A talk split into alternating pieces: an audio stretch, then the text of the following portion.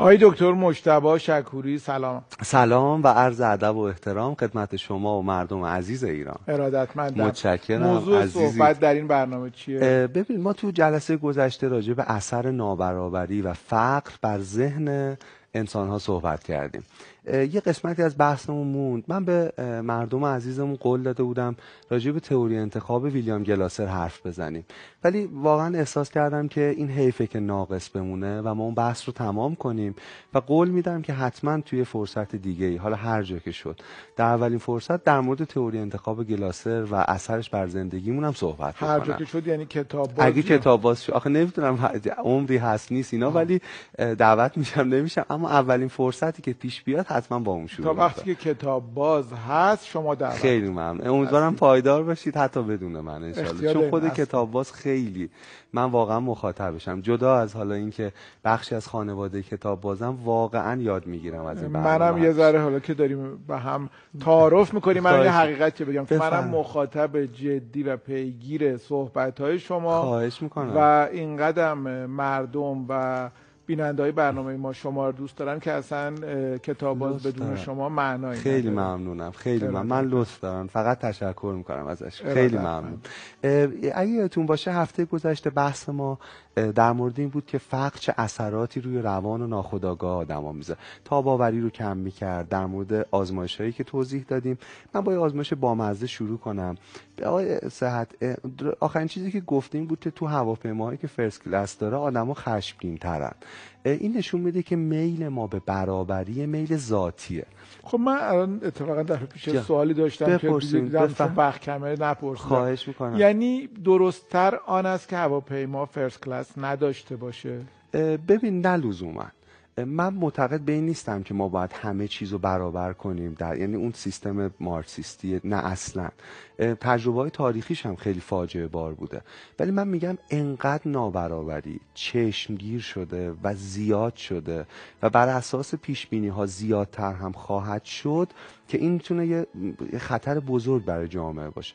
نابرابری ها رو باید واقعا کاهش داد. در عین اینکه اگر کسی شایسته است باید بتونه به درجه بالاتر مالی اینا برسه ولی ما باید امکان رشد رو برای اون پایینی ها هم در واقع مهیا کنیم. جامعه امروز خیلی جامعه نابرابر در تمام جهان. در واقع موضوع تعدیل این حجم وحشتناک از نابرابریه. آره. من نظرم اینه. بس شما نظرتون چیه تو این رابطه؟ منم با شما خیلی خیلی هم عقیدم و میگم که تعدیلش درسته ولی نکنه پنهان بشه. یعنی نابرابری وجود داشته باشه آها. ولی از دید پنهان بشه. درسته. و جهان سرمایه‌داری اتفاقا خیلی سعی می‌کنه پنهانش کنه در واقع.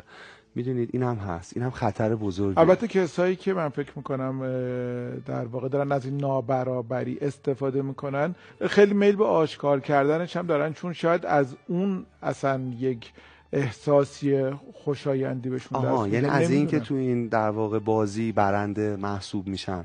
آقا صد جالبه. مثلا حالا بحثمون جای جالبی رفت.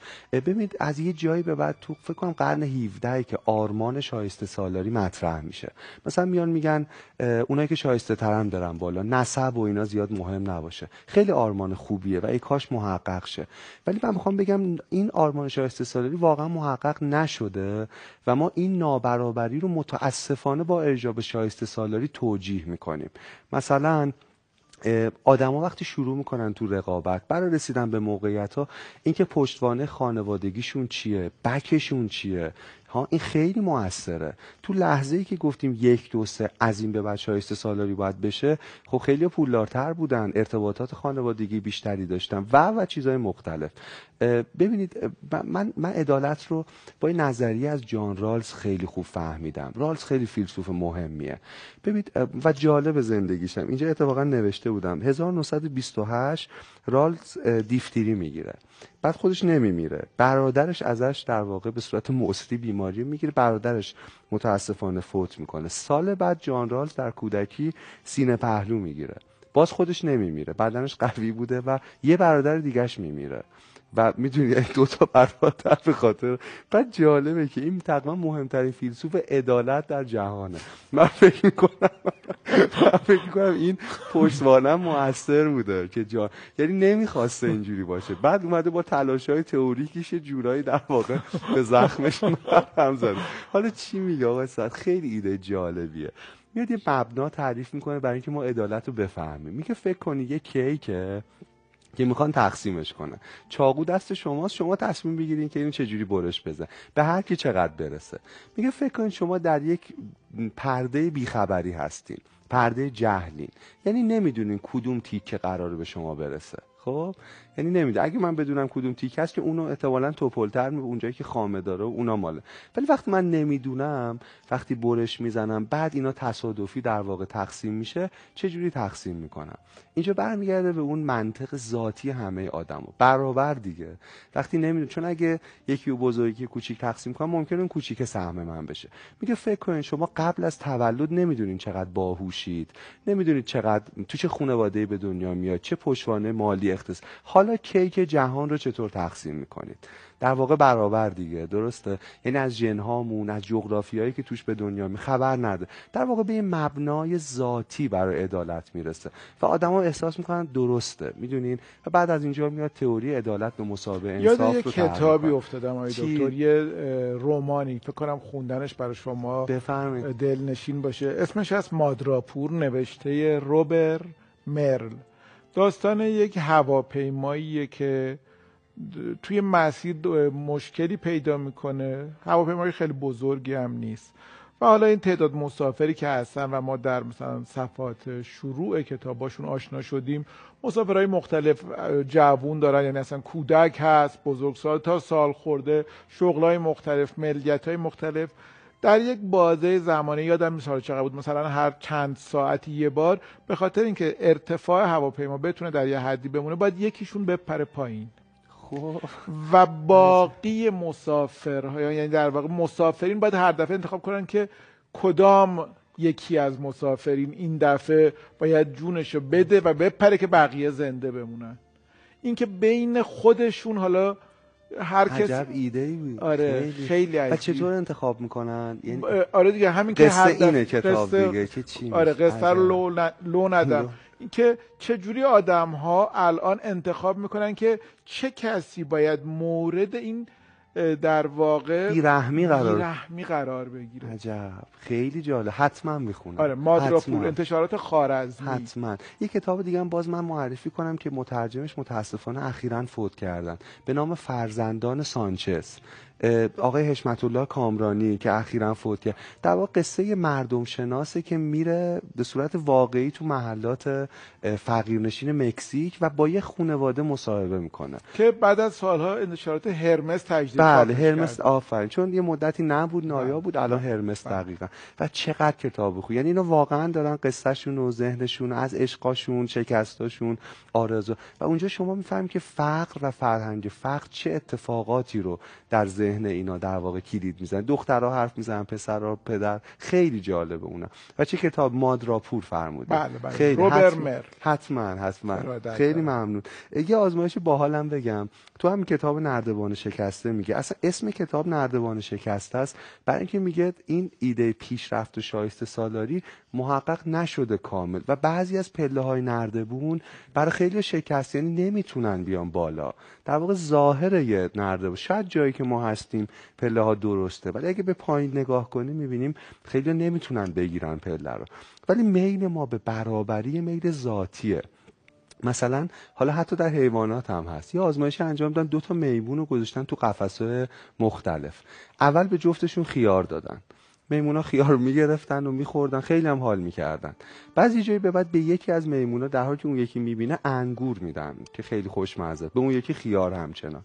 بعد حالا واکنش میمونا کاملا عوض. یعنی خیار رو در سر آزمایشگر خورد می‌کنه یه توهین تلقی می‌کنه. خیالی که تا خیاری که تا یک ساعت پیش چیز باحالی بود دیگه باحال نیست چون اون داره انگور می‌خواد میده و یه اوج آزمایش جایی که اکثر میمونایی که انگور گرفتن یه ذره از انگورشون به دوستشون میدن. می‌دونی؟ یعنی وقتی می‌بینم اون ناراحته داره خودشو می‌زنه به در و دیوار ف... یعنی می‌خوام ببینم گاهی چقدر این ذاتی می‌تونه باشه. ما فراموشش کردیم. البته نمی سعی می‌کنیم نبینیم نابرابری ها رو برای اینکه راحت تر زندگی کنیم. اینم آزمایش باحالی بود. ببینین بریم جلوتر. در مورد اثر فقر داریم حرف می‌زنیم. خود نویسندم جالبه که زندگی فقیری داشته. در واقع میگه که من نیاز به خیلی پژوهش ندارم که فقر رو بفهمم. باید به حافظم خیلی استناد کنم. اینکه من چه قصه ای داشتم به من چی گذشت. به واسط یعنی ببین چی داره میگه. کتاب داره میگه اثر در واقع نابرابری بر ذهن آدمو چقدر می‌تونه عمیق باشه. خب؟ خیلی ما و بعد من می‌خوام یه نقدی بکنم به شبکه های اجتماعی که نابرابری رو هم موجه جلوه میده هم به صورت عیانی به بقیه نشون میده. ببینید مثلا یه سطح دیگه نابرابری تو ظاهره. من معمولی هم واقعا. زا.